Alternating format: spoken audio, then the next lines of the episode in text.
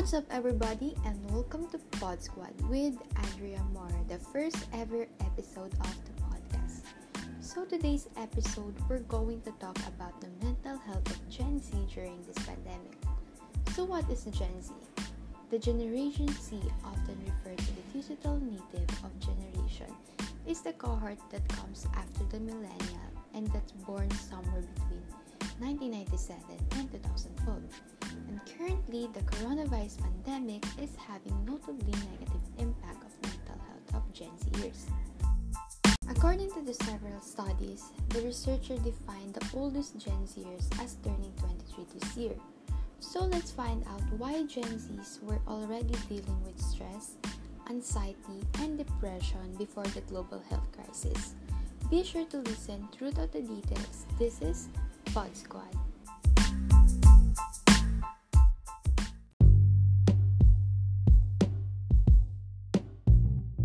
The COVID 19 pandemic has ushered mental health to the forefront of the public consciousness.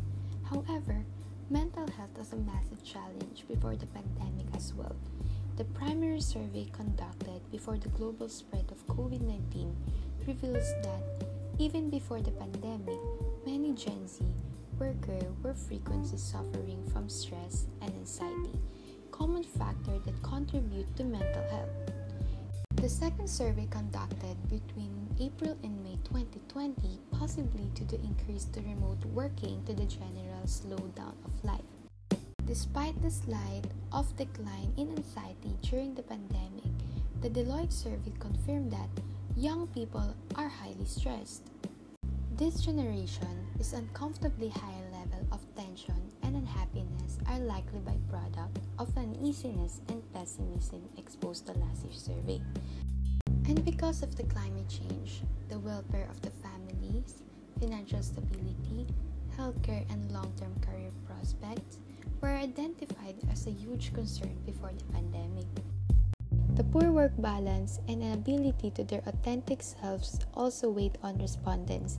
The global workforce, their mental health issue, present an enormous challenge for employers around the world. And because the reopening school despite the COVID-19 taking a toll on students' struggle with the mental health to this pandemic. A lot of Filipino citizens are wondering why both the Department of Education and Commission on Higher Education continue to push for opening classes when the prospect had led some students who could not cope with emotion and stress due to the health crisis and to harm themselves.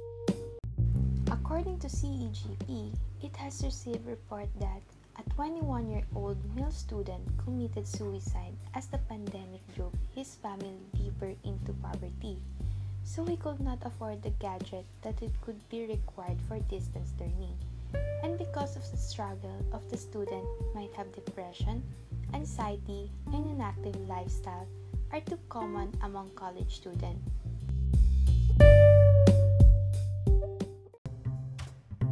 And during this pandemic, a lot of Filipino men and women Gen Zs are communicating through online chat.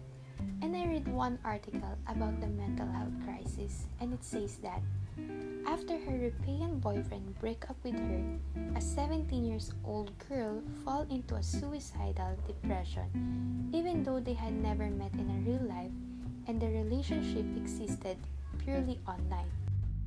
And another one, a young girl has taken cutting herself because she says there's something imploding inside of me and I don't know what this is. When I cut myself, it relieves the pain. There's a mental health crisis going on. Dr. Banaag observed a strong correlation between time spent online and mental health issues. There are more chance of having high risk depressive symptoms for those who spend more time in the social networking, on TV, and the internet. And because of the community quarantine, the youth are not allowed to go outside. Because of the pandemic, they're no longer to do what they want, like our real life activities.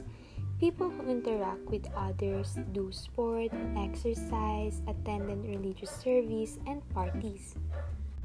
So that is why in today's pandemic, the Filipino Gen Zs are being at home for 9 months. that no one else talked to about their problem, and they only use social media site. And because of the use of technology that caused mental health issue. But how did use change our behavior pattern, leading to chronic stress? There's no doubt the year 2020 will go down in the history of mankind as one of the most damaging in terms of loss of life or global economic and political upheaval due to the COVID 19. Add to that is the most likely long term impact of mental health as the world embraces this is so called new normal.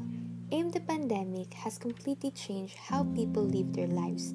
These are the tips how protect your mental health during the coronavirus pandemic, especially the Gen Zs. First is recognize that your anxiety is completely normal. Find a distraction, find new way to connect with your friend.